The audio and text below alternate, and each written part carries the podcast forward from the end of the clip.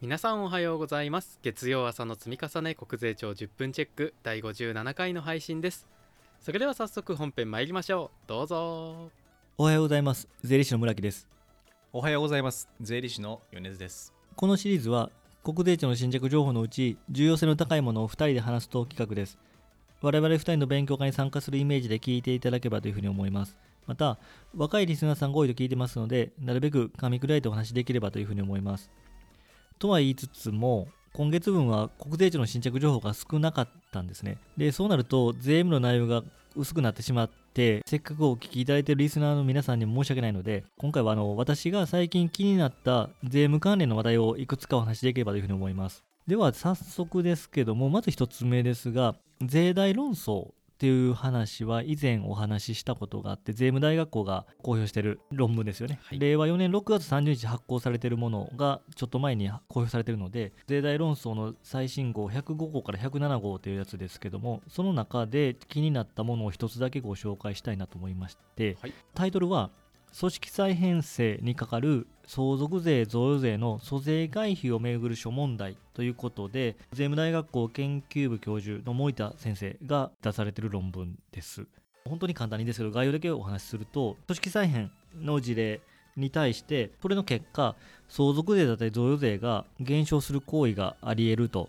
逆にそれを狙ってやってるケースも多いんでしょうけどもそういう場合に相続税法64条第4項法人税と同じく組織再編成の公費計算費任規定があるんですけど相続税に。それをどのいうふうに当てはめるべきかというところの問題点について語られているものです。非常に興味深く読ませていただきまして。で組織再編成をして贈与税なんで相続税の負担を軽減させるっていう行為には2種類あるだろうと。まず1つ目が時価によらない不公平な価格で合併したり株式交換したり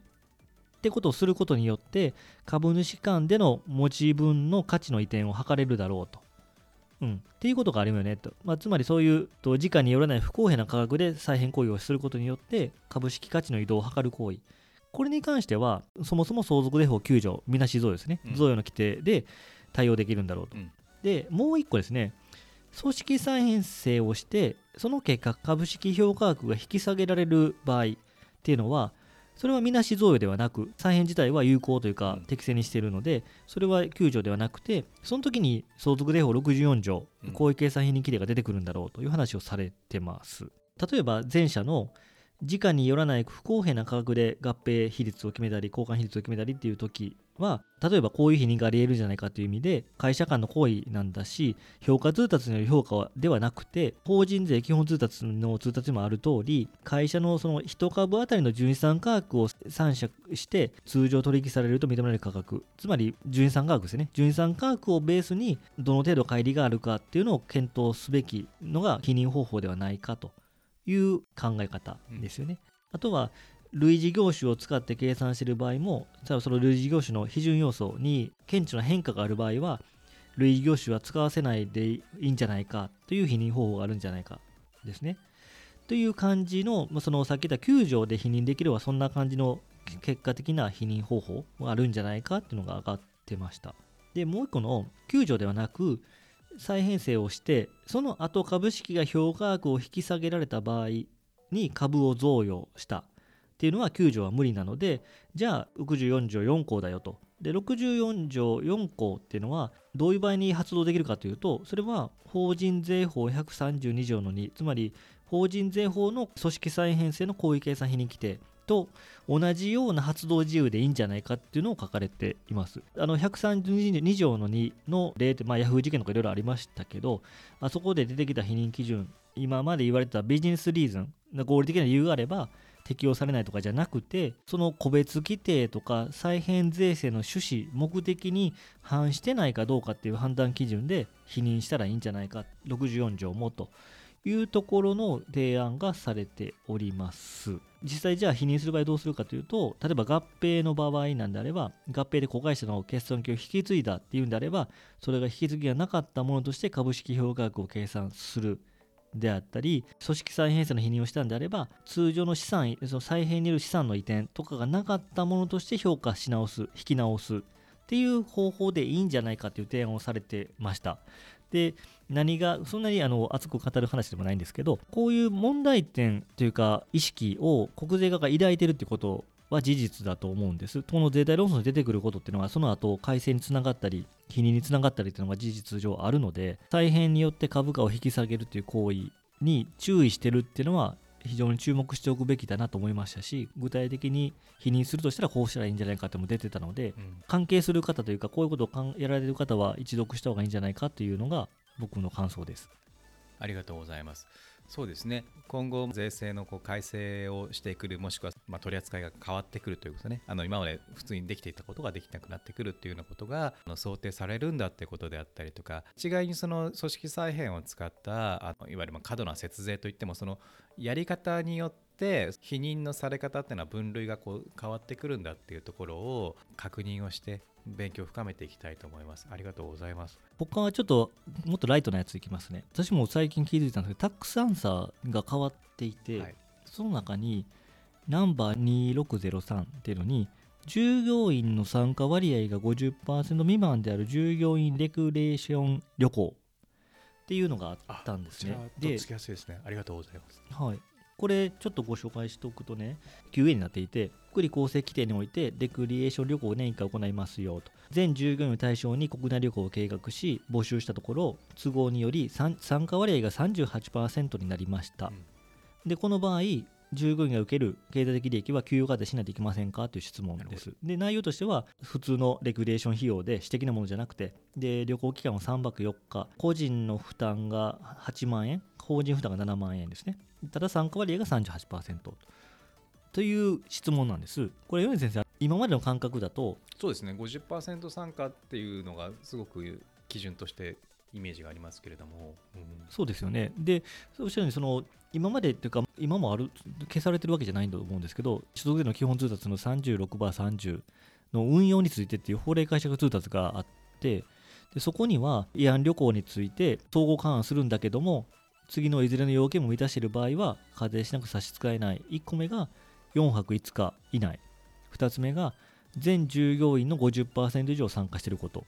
ていうのが実際あったので、我々もそういう認識でいたんですけど、この今回出たやつでいくと、アンサーが結論としては課税しなくて差し支えない。っていうことになってるんです。これ変わっていただけるのは非常にありがたいっちゃありがたいんですけどなぜ参加割合が50%切ってもいいのかっていう説明がどっかであったのかなって気になって聞いてみたかったんです、うん、アンサーのところの一番最後の段落で見るといろいろ前提があって、まあ、これらのことを踏まえれば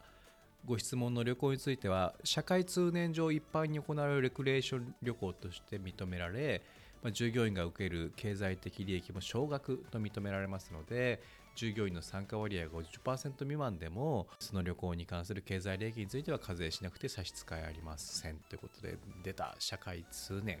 経済的利益少額というところですね。そうなんですねこれだから勝手な想像すると近年やっぱり若い人あまりやっぱり生きたがらない人っているし、うん、でこんだけ多様性の話が出てきてる中で強制するのもっていうのもあるので、うん。そういう意味が社会的な動向を踏まえて参加割合はそんな重視しなくなったんかなと勝手に理解していますので違ってたら誰か教えてください。税務研究会のウェブセミナーなら場所を選ばず自由なスタイルで学べます。450講座以上見放題1契約で5名様まで使用できますいつでもどこでも何度でもウェブセミナー定額プラン次が税に関する学習漫画っていうのが出てるみたいで、学研さんとコラボしてると、財務省さんがですね。で、それで税金の秘密っていう、財務省のホームページになるんですけど、税金の秘密っていうのが漫画で出てるのと、あとは同じくコラボしてるって意味では、日税連と、日本税理士会連合会と協賛して、税理士の秘密っていう漫画ですね、子供向けに分かりやすく書いてるものが出てました。米先生、これ見てます？これは結構ツイッターで話題になってましたね。中身まで見てないですけど、その結構タイトルがいいタイトルだねと。税理士の秘密と。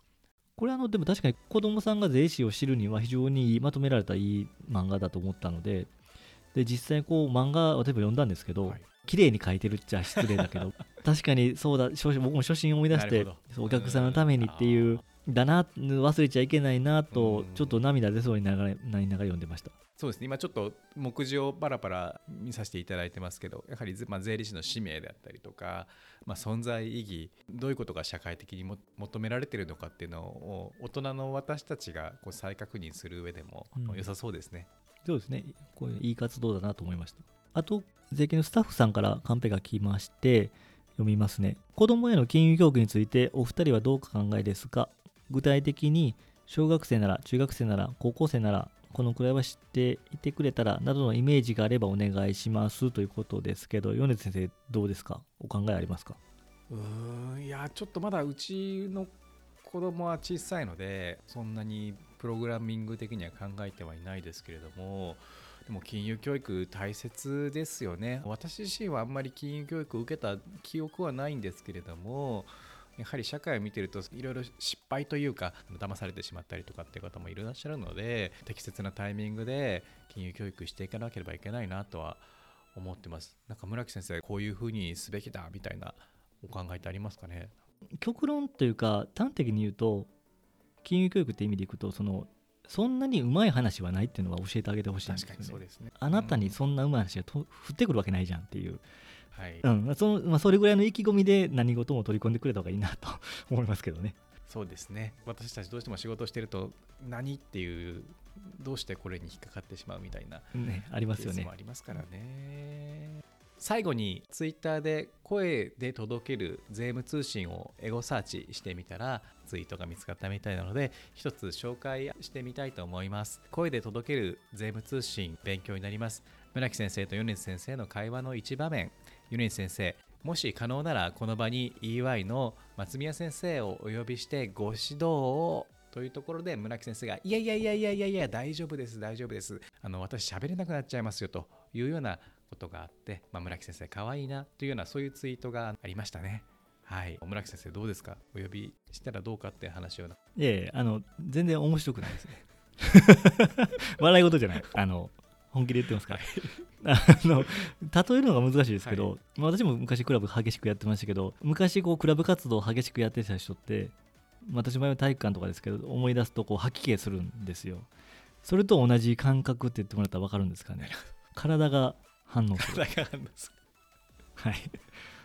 ただあのおかげさまでいろいろ勉強させていただきましたっていうのは一応一応つけておきますね。エピソード48でこのポッドキャストの別シリーズ税務マネジメントラボを紹介した際のあの一コマのツイートでございます。というわけであの今回は村木先生からえ最近気になった税務関係の話題について取り上げてみました。それではあの月曜朝の積み重ね国税庁10分チェックそろそろ終わりにしたいと思います。はい今週は喋りたいことを喋りました皆さんお付き合いいただきありがとうございますまた今週も頑張りましょうありがとうございましたありがとうございました。はい国税庁10分チェック第57回の配信でした。ところでアプリでお聞きの皆さんこのエピソードの概要欄をご覧になったことはありますでしょうか？先生方が取り上げた国税庁の新着情報など関連サイトのリンクを毎回メモしております。検索して探し出すよりも少しだけ楽かと思いますのでぜひ概要欄覗いてみてください。またスペシャルサイトでお聞きの皆さんは税務研究会公式サイトをご覧ください。声で届ける税務通信の更新情報を毎週お知らせしております。そちらにもエピソードごとに関連リンクを記載しておりますのでご利用いただけますと幸いです。それでは今週も無理せずやっていきましょう。